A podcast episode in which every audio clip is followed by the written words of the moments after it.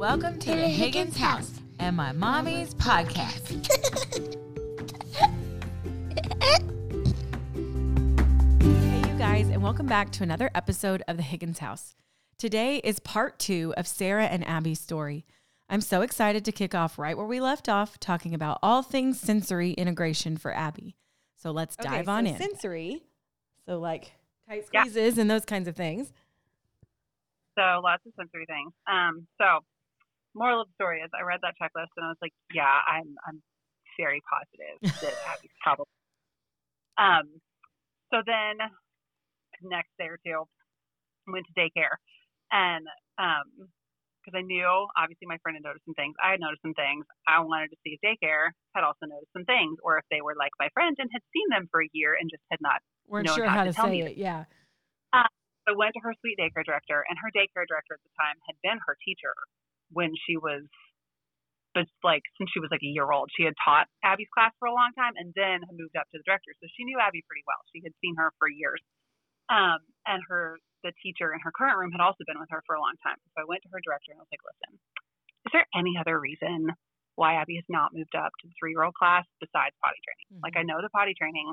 have you just noticed anything else that might be like different from her peers? And she was like, well, Yeah, like I kind of get why my friend didn't want to tell me, but I wish like yeah. daycare, like teacher had said something. Honestly, I don't blame any. I'd love to have known sooner, but I also know like that is It's one of those fine lines of, yeah. Um, so for me, it was like this giant light bulb that I was like, I understand my child now. Yes. And also at that, I think if someone had said something a year earlier, we were still very much in the phase of like, well, this could be normal. This like I think I just- could have yeah. gone to the doctor at the class and they would have been like, oh, just wait and see. Like she's Mhm. not. By three and a half, it was so clear. Like her developmental differences were so distinctly different Mm-hmm. um, that it was just like really obvious. And um, so her daycare director just, well, yeah, like we probably, and you know, she hadn't, she wasn't also in the room with Abby every day at that point either. Um, but she said, you know, like she does seem to have a hard time with things that the other kids don't Mhm. really struggle with. Um, and so they, she had like a big evaluation thing, which was like, I'll fill out this like checklist for you and get it back to you. And so the next day, she gave me the CDC milestones checklist, which I did not know was a at which they sent you home with your newborn with this like Yeah. some things that, like, 57,000 articles. Yeah. realized a year ago how behind she was. So, other tidbit for parents listening: the CDC milestones checklist, and there's an app that's like phenomenal. Mhm. Um, app version gives you examples of what all these things should look like.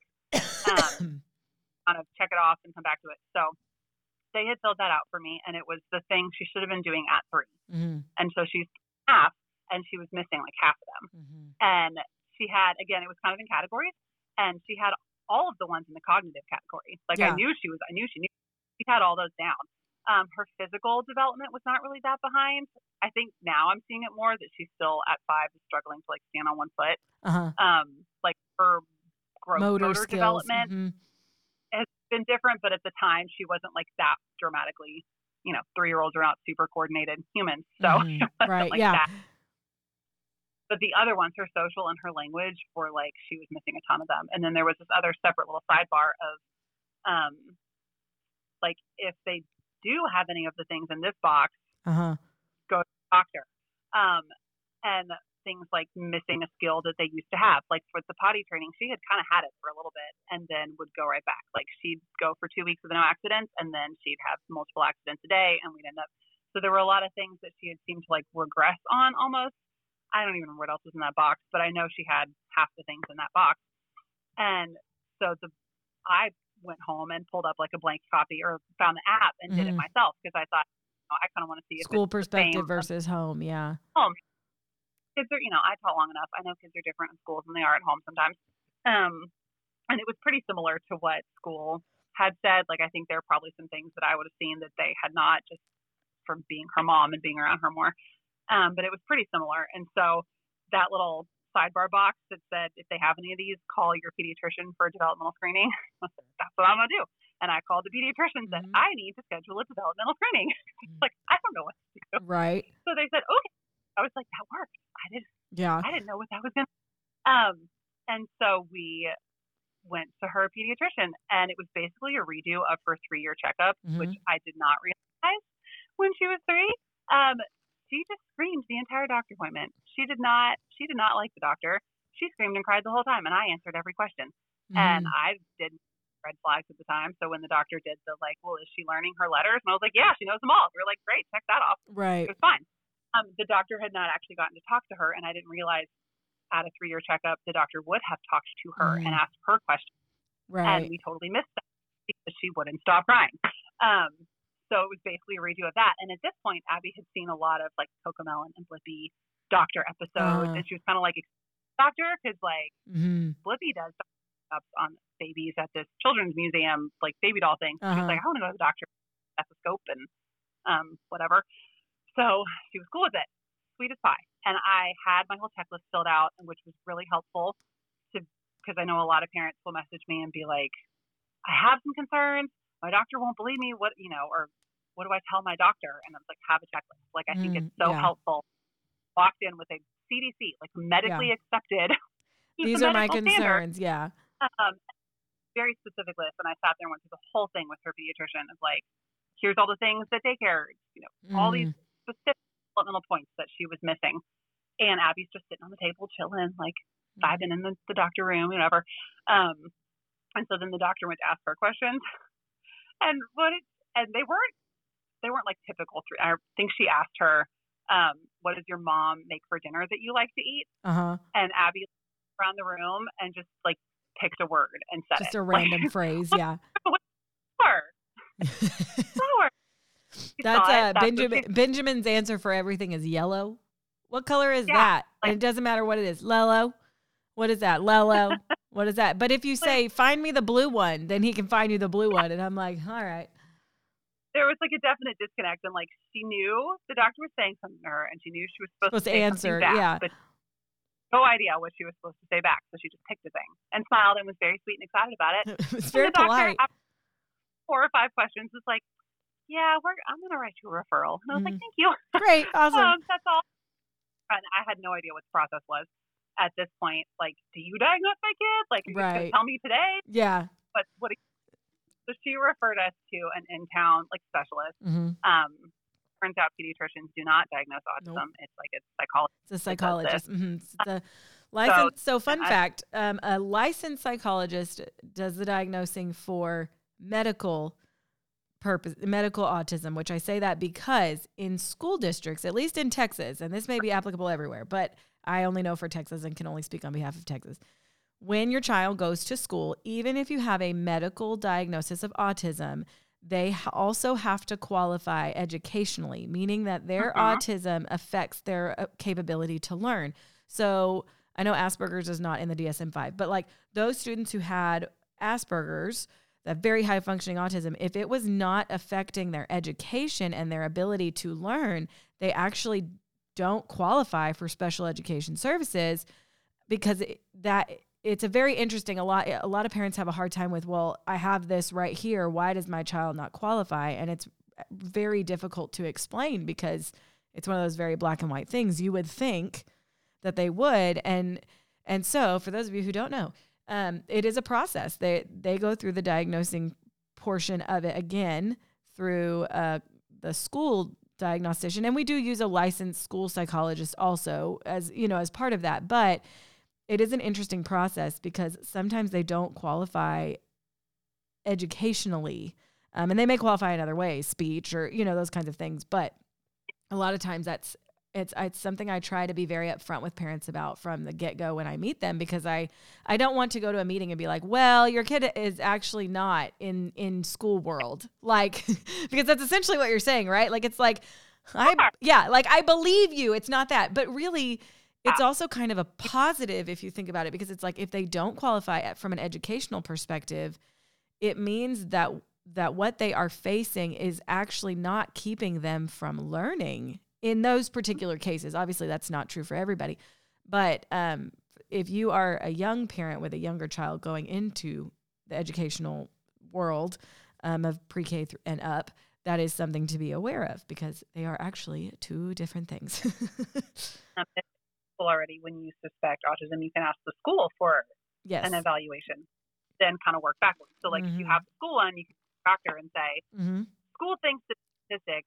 Now I need like the medical, and there's kind of different purposes for different, especially if you do end up needing like therapies or things like that. Like what Mhm. insurance will cover if necessary if they have a diagnosis or Right. like different different things you qualify for. Um, I do think it is worth getting a diagnosis, even if you already know. Like I Mhm. think benefits, especially long term, like college and career, Mhm. like you apply under ADA and they cannot be discriminated against at work hmm um, for being able to like function in an office setting or attend your meetings because they are autistic. hmm It's great even as adults because you don't outgrow autism; it stays with you hmm at work. Yeah. Um, and in a, so having knowing that about yourself into adult, like we know as adults who are diagnosed in with our Uh-huh. things. Like if I saw myself from the time that I was a kid, like my educational career might have looked a little different, or like Uh-huh. I, you know I did fine. I know a lot. I probably wouldn't have changed my major 27 times. Like, You uh, some things I might have done a little bit differently. But anyways, um, we went medical diagnosis first because she was only three and a half. She was not in Mhm. school. Um, so we uh, went to whatever. It was like a very long process. Like yes, it it sounds is. short. And honestly, for us, I think it was pretty quick. Like after having this whole Instagram and hearing so many other people's stories, Mhm. six months in and out was pretty good. Like Yeah. I think a Yeah. lot of people take way longer waits than we did, um, or especially in other countries. Like I know Mhm. a lot of a lot of followers in the UK, um, and their diagnosis process is like way different Mhm. than in the states, and it takes years. Mhm. Um, very grateful for six months. It felt like endless at the time, um, but we they sent us to this specialist, the psychologist, and um, the first appointment. So we filled out like pages and pages and pages Uh-huh. of paperwork. Again, was like all the things your child can't do. Um, and that was the at what age? I mean, there was like a whole box of by the month. When did she sit up? When did she roll over? I don't know. And I was like, I don't. I don't know any of this. Digging back through my photo album on my phone trying to find like the first picture of her rolled over and the 1st Mhm. picture of her standing. And then you're like, yeah, that's right. I'm mom of the year, February 12th at 2:07 p.m. like that's- I only know that because of my photo album. People like I don't know. These were rough estimates. Um, and I realized, and I thought that then it was so weird. And there were all these questions about like my pregnancy with her and my delivery with her. Mhm. And like, why do you need to know all of these things? And it's because, according to the DSM-5, to diagnose autism, they have to rule out anything else. Yeah, So they have to be able to say, um, there was which I- no issue at birth or delivery or yeah, um, trauma, childhood no trauma brain trauma. Yeah. things. Mhm. I taught the school that I taught at had a very high demographic of trauma children Mhm. experienced childhood trauma. Um, and I, I kind of I think it's interesting looking back at how similar like a lot of the things that I did for those kids I do for Abby and Mhm. it's not not traumatized, I hope. Um, and they were not autistic, but they all could not handle sudden changes Mhm. and they all needed visual and they all like they Well, were and it, it's also what your brain does, regardless of a diagnosis. When our brains go through any kind of perceived trauma, I talk about this a lot with my my parents. Any kind of perceived Yeah. trauma, like for Abby, it could be that we did not go down the aisle in Target, right? Like that is that is the trauma for Abby, and for this other kid, it could be you know a, a big a big T trauma, as I call them, from a, a past home scenario or whatever. Whenever we are in crisis, um, you know, like again, can be anything from we didn't go down aisle B to the other. Um, we revert back to yes, like we revert back to our brains revert back to the the version of ourselves that we were when we had the big T trauma, which again can be your version of big T trauma. So if it is it's significant like abuse or you know something along those lines, if that took place when a child was 18 months, 2, 3, somewhere in there, your brain reverts back to that age. If your child couldn't talk during that time frame of their life, they can't talk during the crisis. So like even me as a 31 year old, I grew up as a kid, undiagnosed ADHD, who God love my parents, they were just trying to survive. I got shushed a lot. And it is it is a I, I I'm careful with calling it a trauma because I, I love my parents. They did a great job. But like I my husband learned very early on, even when you're kidding, uh. you don't shush me. It, I, Ah. I really I kind of lose it. And because I, I uh. have this undesired need or this desire to be heard. And, you know, here I am on a podcast. But but when I feel unheard, I revert back to like a six, seven, eight year old child because that is when I was most frequently shushed because you're starting to go to church, you're starting to sit through things, you're uh. starting, you know. And so I will act though like a six, seven, eight year old child in my responses. And so that's what I've I've explained to a lot of parents who, you know, CPS case or there's a guardianship, you know, those kinds of scenarios. If your child was 18 months, two, three, what kind of vocabulary did they have at that time? diagnosed or not, in whatever capacity, when they go into crisis mode, they revert back to that. So even if they do talk a million words a minute, when they go in crisis, if they weren't talking then, they're not talking now. And they're not going to use words to that's why I hate that phrase, use your words. Like we tell our kids, use your words. And I'm like, while I understand the meaning behind it, like I do want you to use your words, their brains may truly not have words to use. They can't. And so, regardless of a diagnosis or not, when was when you know when your child responds like you know like that in the store or whatever the case may be their brain goes back to the first time that it changed so if abby was like whatever you were saying 18 months or two years old the first time you noticed even at five six seven she's going to revert back to that and that may be the still the version of Abby that we see when you skip aisle B. Don't be skipping aisle B, ma'am. Um, but I think a lot of times that's really eh, helpful for parents to remember because it doesn't have to be a big T trauma. It could be as simple as I dropped that glass and it broke and it was significant enough that I remembered it. Well, now every time I drop a cup, I panic or, you know, whatever. Um, our, our kids' brains revert back to that. And whatever age that was, that is how they're going to act. And as a 31 year old, you can act like a six year old again or a teenager. You know, like when when we see 45 year old women getting attitudes like 15, 16 year old girls, I'm like, some kind of little t trauma happened to them. Big T, little t, doesn't matter. They're reverting back. It's not their fault. like that's the behavior person in me. Yeah. Um, but th- there's like lots of other things that can cause mm-hmm you know, you can't diagnose a child based on how they think. They cannot tell you that. You have to go on what you can see mm-hmm. and like the behaviors that they exhibit or the patterns of behavior, not mm-hmm. just like they did at one time. Um, and so a lot of these things, kids will do them for a variety of reasons. Mm-hmm. There's like a lot of other um, disabilities or a lot of other like if they didn't get enough oxygen when they were born. Right, like there's yeah. just other things so they do ask you a lot of questions about early development and your pregnancy and your delivery because they have to rule out all the other things yeah. that could be causing. Did you smoke? Did you drink? Um, Were they in the NICU? Yeah. so it's just like a very lengthy, a lot of questions. Yeah. Um, and so we did an appointment, and I thought this was going to be like autism diagnosis day.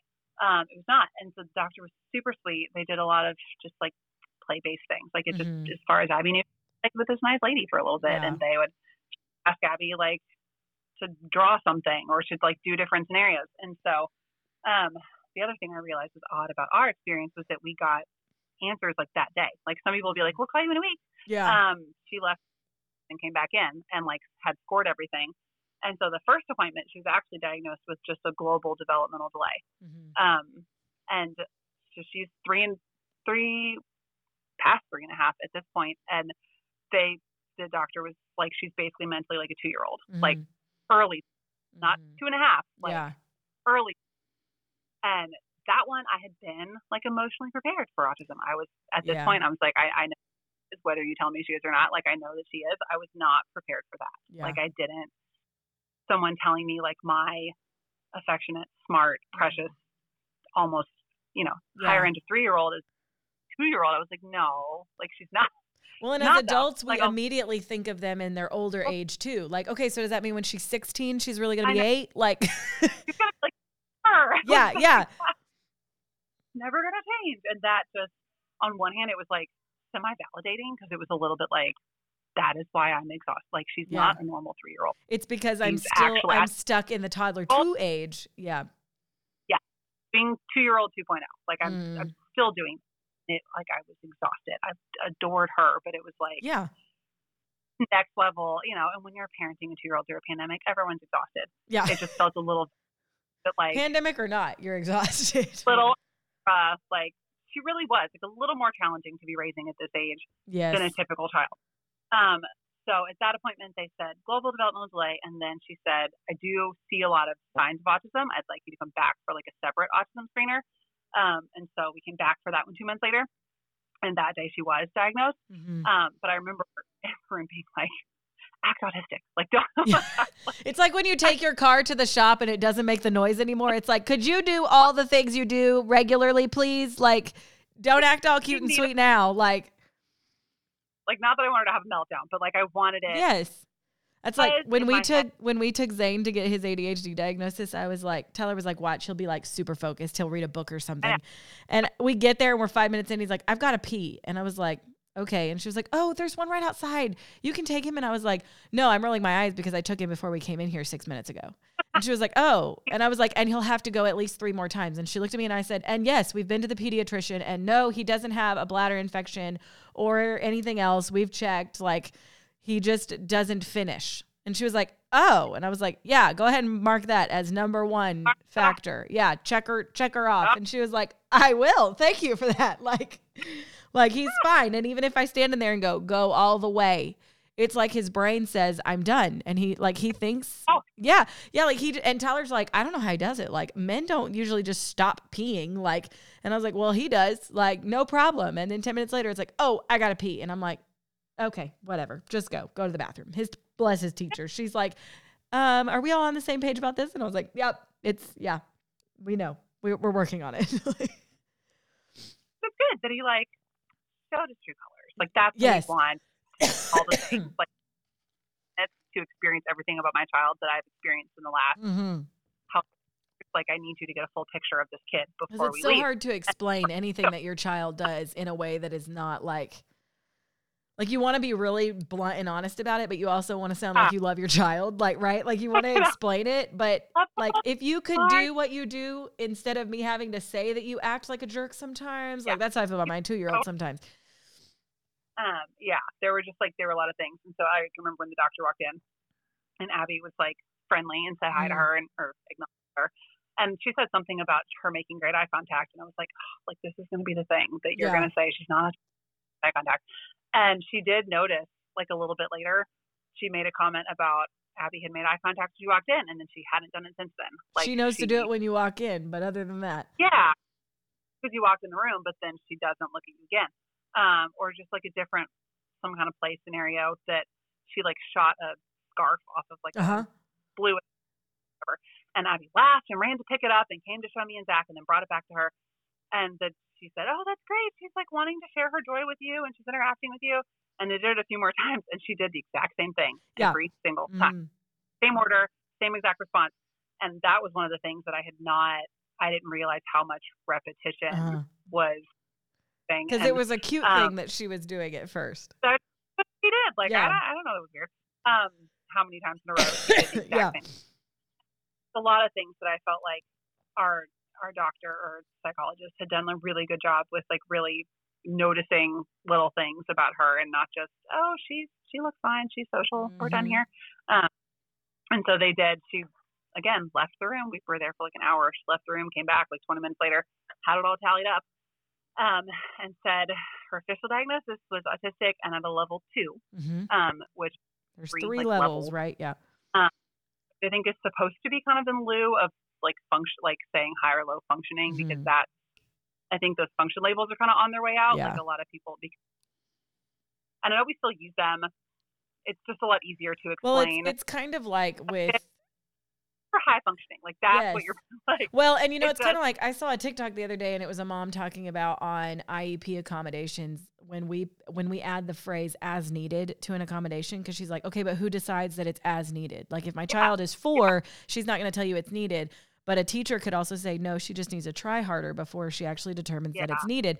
And so it's kind of like that perspective of, in my perspective, even with all the all the special education students I've worked with, my version of high functioning versus low functioning could be very different than that of a doctor who has seen my child for two hours.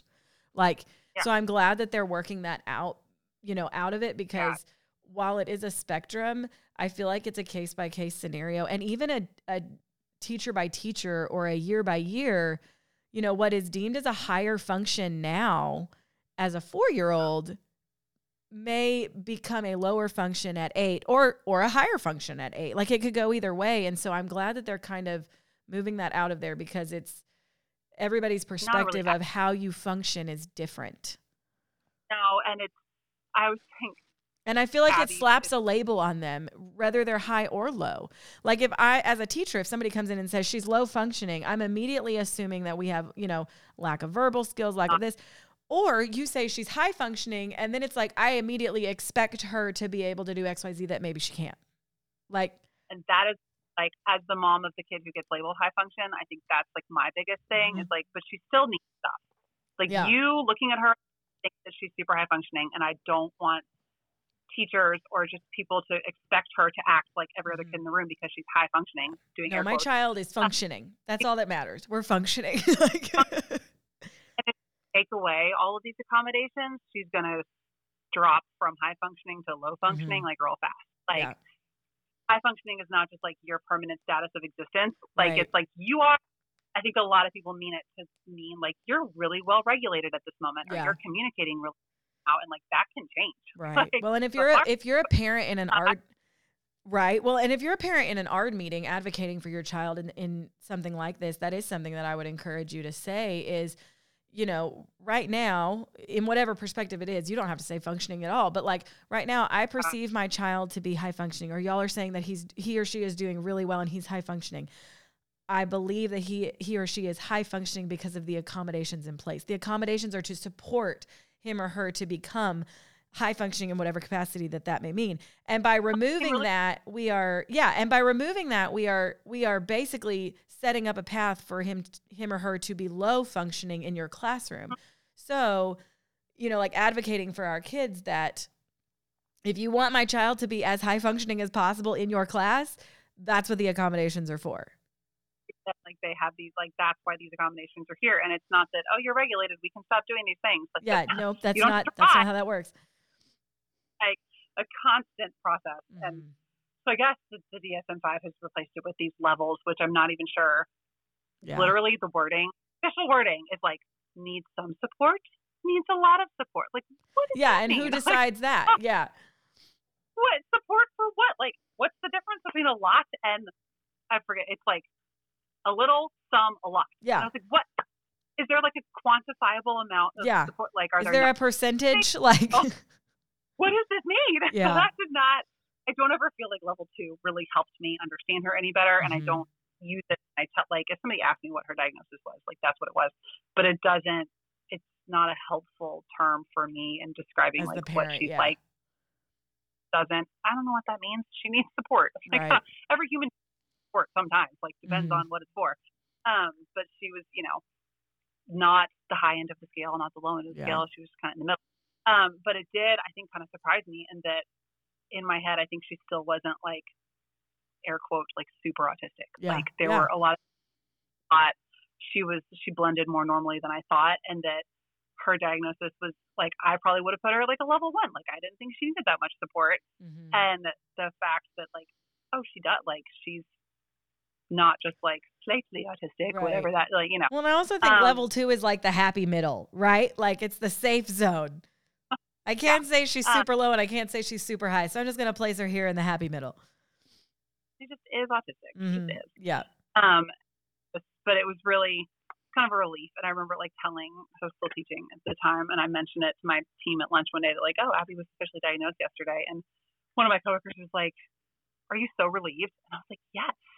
There's, yeah. No, see that. But I was like, I actually am really relieved. And I mm-hmm. know for a lot of parents, it's so different. Like when you hear that doctor say that they are autistic, like there is a wide range of Response. emotions you mm-hmm. will not a wrong way or a right way to feel about it. You are allowed to feel crushed and just like upset it's or a lot worried. to process.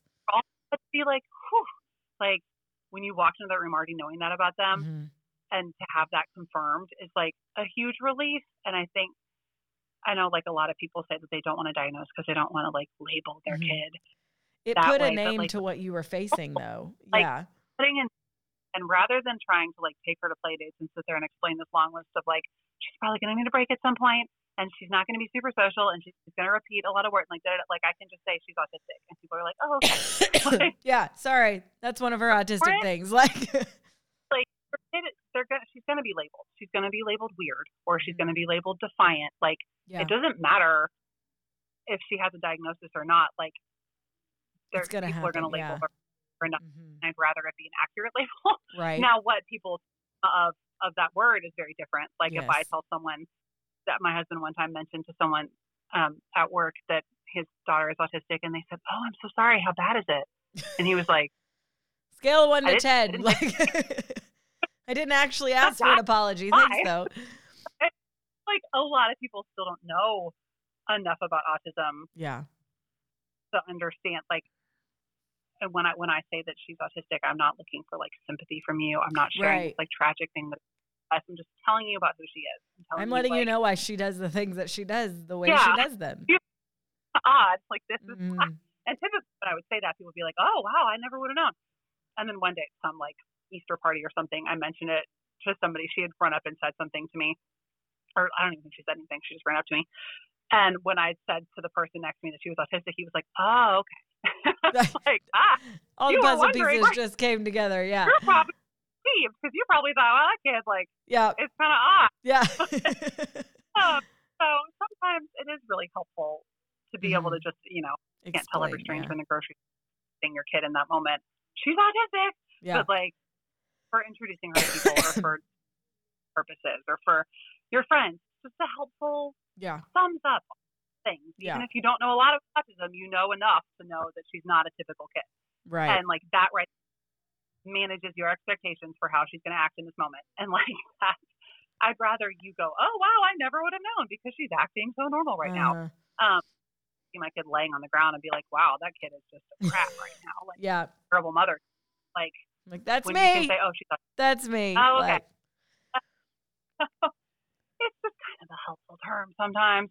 Um, but that's I think that's how this whole social media thing started was because Mhm. I I don't know if it's the ADHD. I just I like to write. I think it Mhm. helps when I'm processing a lot of thoughts to write them down because Mhm. I can like get them out, organize them, and That's edit funny. I literally just had a meeting. I literally just had like a consult meeting this morning helping somebody set up a podcast and I was I was literally just telling them the opposite. I was like, "So I'm really not a great writer, but I can talk about it, which is why you see like I'll have tons of stories and I'll have podcasts, but I if it's a blog, it's almost always like the basic script of a podcast put into blog form because I don't have the capacity to sit long enough to like write it in that kind of form.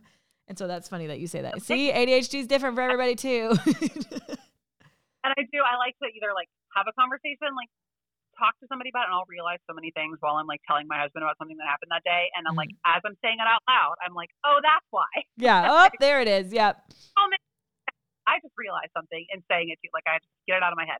Um, but I've always liked to write about things, and I had written like a real long, like I had not mentioned it on social media at all hmm before she was. I wanted to wait until like we had a real diagnosis, but then I like wanted it's that same like I want people to understand her, and I Mhm. as friends and you know Facebook people are seeing pictures and videos of her, or like if you see us out in the store, like I want you to know this about her because Right. again, like I want you to understand like she's not a typical kid, and if I'm I'm a big believer, I always have been, and like sharing what I'm going through because I know someone else out there needs Mhm. to hear it, and it can help you with your thing. And I also was just so struck at how little I had known about autism, and I Yeah. thought I know I know other kids And are what autistic, little- and they don't. And what little And most of like- us do oh. know is not positive, unfortunately. It's not positive. And so if you do think your kid's autistic, you're probably panicking. It's like, oh Like, I- no, yeah, like it's this big red flag, and like obviously it's not like sunshine and rainbows either, but neither is raising any of our children. Like I, you know, and so it's kind of like it that that's exactly why we started this podcast and why I share the way I do on Instagram. It's like nobody talks about motherhood in general, honestly, the way I think that we should. I think we should all be blatantly honest about motherhood and and the good, the bad, and the ugly. They don't come with a manual. I'm sorry, they don't. If you thought they did, you were lied to. Nobody writes the how-to book for you, and you find out on your own. Yeah, yeah. and you you you just have to find out on your own, and it's really stinking hard. And it doesn't change how much you love it, you, you know, or any of that. But when you have a group of other people or you follow somebody that you hear, like, okay, they too are struggling with this, their kid is also doing this, their kid is also doing that.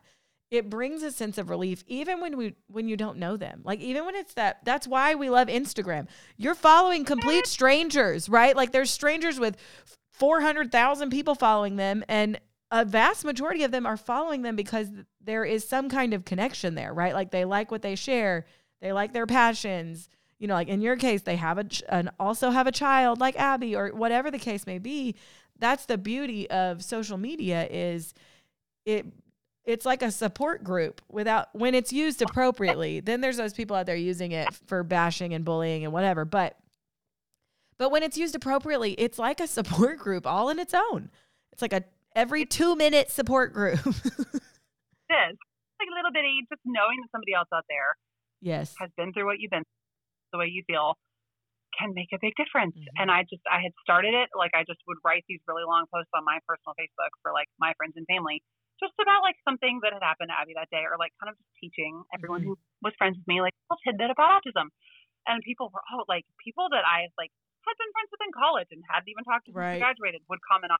I'm learning so much from your post about Abby, and um, I had a childhood friend who I hadn't spoken to in adulthood reach out to me because she had seen all of my posts and was beginning to think her three year old, almost three year old, was autistic and sent me a lot of pictures and like told me a lot about him. And I was like, your child is totally autistic. like, I don't like, glad you already think this because like you yeah 100% get uh, get him diagnosed. Um, like he, and now he's he did get he actually did get diagnosed pretty recently and has been doing speech therapy and OT and like growing so much and like Mhm. seeing all this progress. And um, I thought if that was just one person on my Right. personal Facebook, like there probably are other people out there who need to hear this. And I was like terrified of having like a public platform because Mhm. people are crazy and I didn't want strangers to comment things about my kid. Like I'm not tough enough for that. And I like thought about it one day walking through Target, but I was like, maybe I should make like a public Instagram just so a few more people can see my posts. And my husband thought it was like the best idea and was like, yes, you need to do this. like you're really good at writing. Our kid's adorable. Like yeah more people need to Mhm. autism way and like see it the way that you see it. Like Mhm. I guess uniquely optimistic outlook on it. I don't know, but um, and just the fact that like even in autism world, Abby was not typical. Like she Mhm. wasn't. yeah Yeah, like she didn't fit the she stereotype. check all the So, like boxes yeah support Facebook groups, not that helpful for me because my kid is not like their kids, and like Mm-hmm. they. Those Facebook groups have thousands of moms in them, and obviously all their kids are going to be different, and you're going to get Mhm. like a hundred different opinions about how to handle the thing. And just because autism is such a wide spectrum, but I felt like even among typical places you'd go for autism support, it still didn't like there just there weren't kids Mhm. like her. Um, and so I started this Instagram, and I thought I would end up with like 400 followers, and 200 of them would be people I already knew, and like Right. that'd be the end of it. And I was oh, at least like somebody else might be helped by this. And I guess, like you said, like it, it really resonated with a lot of people. And um, the there's this funny like growth chart thing in my Instagram stats Yes. that like a very slow creep. And then somewhere I started it in November last year. Somewhere around like the end of January, beginning of February this year, it like that line like skyrocketed up. straight up. Like what happened? Algorithm like in my favor.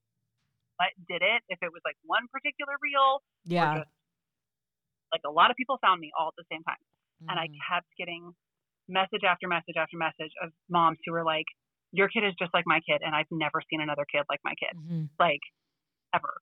And moms who either already knew their kids were autistic or thought their kids might be autistic, like whatever, they just had never seen another kid like theirs, and they saw a Mhm. video of Abby, and oh my gosh, that's my kid. Like Yeah. that's that's how she talks. Like Yeah. that's things that my and it just became this really like niche Mhm. following of either like thought their kids might be autistic and didn't know what to do next, or like their kids kind of floated in the middle like Abby, and like Mhm. they told them all the time that their kids weren't didn't seem autistic, or like they right got comments that I do, and so things that I posted just really resonated with them.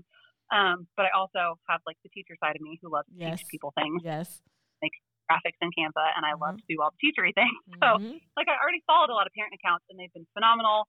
I, I- like I just have this most adorable, like precious community of other moms of Mhm. autistic kids on Instagram. but they typically were just like moms sharing their kids' stories. They weren't like super educational. And then you had like the accounts SLPs that were just pure education. Yes. And I kind of the middle ground of like I want to share cute stories because people identify with those and see their kids, but I also love to teach people things and like I love to make infographics and that kind of stuff. So I've done like a lot of both. Um, and it's been it's just been really cool. And I'll, Mhm. like just the messages I've gotten are like mind blowing that just hmm anything say is that impactful to somebody else and that and I didn't the number of times that people have told me you've made me feel less alone hmm just cry every time. And like Yep. and then I realized I feel less alone because Yes. I didn't know anyone else like Abby either. And then all of a sudden I have like twenty thousand people telling Yeah. me like cheering for my kid when she learns to ride a bike or like Right. sweetest, the most supportive messages, and people like knowing that other moms were in my shoes. Like I didn't start it to make myself feel less alone, but then that just happened. It's just like how it it worked just out. It's kind of a side effect. And like talking about motherhood being hard, like Mhm. I found this Facebook. It was one of my most recent posts was a Facebook memory that popped up from when Abby was 18 months old, and I had posted this picture of her, and I talked about my caption that I couldn't wait for her um, to start talking and for me to be able to have conversations with her and to hear how she thinks about things. And when that memory popped up, I like kind of laughed because I was like, huh, that took a really long time. Yeah. I I thought that would happen. that so memory that memory is a lot older than I expected it to be. Yeah, like I didn't think that it was going to turn out this way. Mhm. And even at five, she still can't really tell me everything she's thinking, and I still can't really like have. She Right. talks so much more. Her language has like grown phenomenally, but we still can't. If she wakes up crying in the night, she cannot tell me why. Yeah. Like, can't, I will never know if she's sick. I probably not going to hear about it till she pukes. Like, yeah, yeah. so there's outward sign. Like there's still so many things that just didn't are so hard. And I adore my child and I think her brain is so, so cool, but it's also really hard. Yeah. And I so I shared that Facebook memory and just posted about like motherhood just did not turn out like I thought it would. Mhm. And um I had said somewhere like toward the end of it, um, I said that I wouldn't change her for the world, but that my unmet expectations of motherhood were not her responsibility. Like I Mhm. don't, I her. It's not her fault. She was never, you know, me expecting one thing out of her does not mean she had to turn out that way, and Mhm. it's not on her. That's on me. Like Yeah. I had every I have to change my expectations. Yeah. you picture what it's going to be like, and it doesn't always turn out that way, Mhm. and that's not their. Um, but just Well, and this is also the downfall to social media because what we do is we see other parents on social media and we're like, okay, but my kid doesn't do that or my kid, yeah, like okay, there's mom of the year, but and I I hound this into people. I'm like, okay, but don't forget Instagram is a clip. Even if I do show you what the rough part of my day is like, you still are only seeing 15 seconds of it. It's not the same. And so like I, you know, people will be like, "Oh, you you do this and you do that." And I'm like, "Yeah, I do." But like that doesn't mean I didn't cry in the bathroom this morning either. Like you know, or what, you know, or whatever the case may be, it's like there are still hard things. There are still Instagram and even when people share just in full honesty, their perspective, the way they mother will never be the same as you because they are not you. Even if you have the same, you know, your your thoughts align, your beliefs align, whatever, you're not the same person. You're not the same human. And so we all have these different perspectives. And even if we all shared very open and honestly and unfiltered and everything, it would we would still as humans create this expectation that I should be like that one or I should be like that person. And when we're not, we beat ourselves up over it. But the reality is I am not like her because I'm not her. Like I, I can't parent my kids like you parent your kids because I'm not you, even though we are very similar. Uh, we are we are not the same person, and so our processes, our reactions, our the way we handle things are not going to be the same. So so it that is the one downfall to social media. Even when it's created in the most positive light, it becomes really easy for moms to compare each other and say, "I'm not doing what they're doing." and that I think I just I post so many positive things Mhm. on purpose. Like there's enough negative Yeah, content about autism out there. People know the challenges. People know Yeah. the stigmas. Like people know hard things. They don't know the strengths that come with autism. Like they don't know that autistic kids have incredible memories Mhm. and are very good at like organizational things or spotting patterns and making connections and like they they are incredibly empathetic even if Mhm. they don't show it the way you expect them to. Like there are all these strengths that people just don't see. child. I have to go get her soon um, from school. But um, yeah, I just and I feel like I didn't want those moms out there struggling with their kids' diagnosis to see me all sunshine and rainbows over here and like, oh, this is amazing. Like because it is, but it's also hard, and Yeah. it can be both. Absolutely. Okay, Mhm. and just I think I wrote that post like pretty quickly and almost didn't post it because I could like already hear just the, Uh-huh. the Facebook stupid. Uh-huh. Oh, you hate your kid and mothering Lena. Like I didn't. Yeah. And I was like, oh, somebody else is going to need to identify. Like somebody else needs to hear this. Like Uh-huh. I know there's going to be another. And that post Blue. blew up so quick. Uh-huh. It got so many comments and like so fast. So many moms were like, I needed to read that. Like I, Mm. I needed someone to say that. Like My last podcast episode title is I Hate Motherhood. and I was like, okay, this could go one of two ways because I'm like, I obviously didn't want it to be like, hate motherhood, you're not going to like it. Like, that's obviously not. But the reality is, there are days that I don't, I love my children, but I don't love motherhood because it's freaking hard. And it was that same concept. I was like, I'm just waiting. I'm waiting for, like, well, if you hate it so much, then you shouldn't have had kids. Or my favorite response is, well, you know how you got them. Yes, I am aware of how I got all four of that. Like, I'm, I'm very familiar with that. Thank you. I was there. Like, but it's like, it's it's doesn't change the fact if I had one or if I had four planned out. It doesn't change the difficultness that comes with the the mental load that comes with motherhood. And that's not a knock to dads because they obviously even the best of the best of the best dad that does all the things we don't think the same. Our brains don't work the same, men and women. And the mental load that even if you had a husband who covered all the things, our mental load still goes the next step and says, well, he did load the dishwasher, but did he do this? Did he do that? And it's all these extra things. Yeah, like I'm like, I get home and he's like, well, they're alive. And I'm like, yeah, but in the amount of time I was home with all of them, the dishwasher would have been done and two loads of laundry would have happened. But you just hyper focused on keeping them alive. Like, and so it's like just- even with full support, the mental Yeah. load that mothers have to to Mhm. survive motherhood is extreme and it and it takes a huge toll. And so I think it's so important that we have those groups or those pages or those people, you know, social media versions or actual real life sitting right next to you people to support you and to make sure that you know like you are not by yourself. I have a friend that she's been on multiple podcasts. We literally call each other and don't even talk. Like we just put our headphones in and live life. And it just brings great joy to both of us that like I can hear her kids losing their minds and she hears mine lose their minds. And then at some point, like an hour later, one of us goes, Okay, we're putting them to bed. Have a great night. And we literally never have any kind of productive conversation. And we That's never great. and we never called to say anything productive either. It was literally just like I just needed you to know that it was a basket case over here and I needed to hear your version also. And that's how we make it. Yep. But well, thank Gonna be a- you so much for coming and sharing. And I will, if you'll send me the links and stuff to your shirts and all that, we will get it, put it in the show notes so that everybody can support you guys and go follow y'all and learn more about Abby and all the things. Um, we didn't touch on speech, but you have a whole um, piece of information. Tell me what it's called again. Uh, oh, Gestalt language, pro- Ges- Get Gestalt, Gestalt processing. language processing. Um, German. Um, about it's not exclusive to autism, but it is more common in autistic kids Mm. to that language development path about the the echolalia, the Uh-huh. memorizing whole phrases before they ever say words. Mhm. Um, it's not. It's still not as common in like speech therapy world. It's getting there. Yes. Um, I was talking to some of our speech therapists about it the other day because I had never heard of it until I followed you. could cool it. And that was my Mm. post last night. It's just, it's really cool. Um, the more I've learned about it and kind of seen, and it's not just when she first learned to talk, like it's just how she processes language Everything. always. Mhm. Um, and I think it will always be, Uh-huh. it's how, it's always how she just is going to process information. It's really cool. Um, that, that could be its own podcast probably. Yes. someday, but But so I will share everything in Follow up on there you go.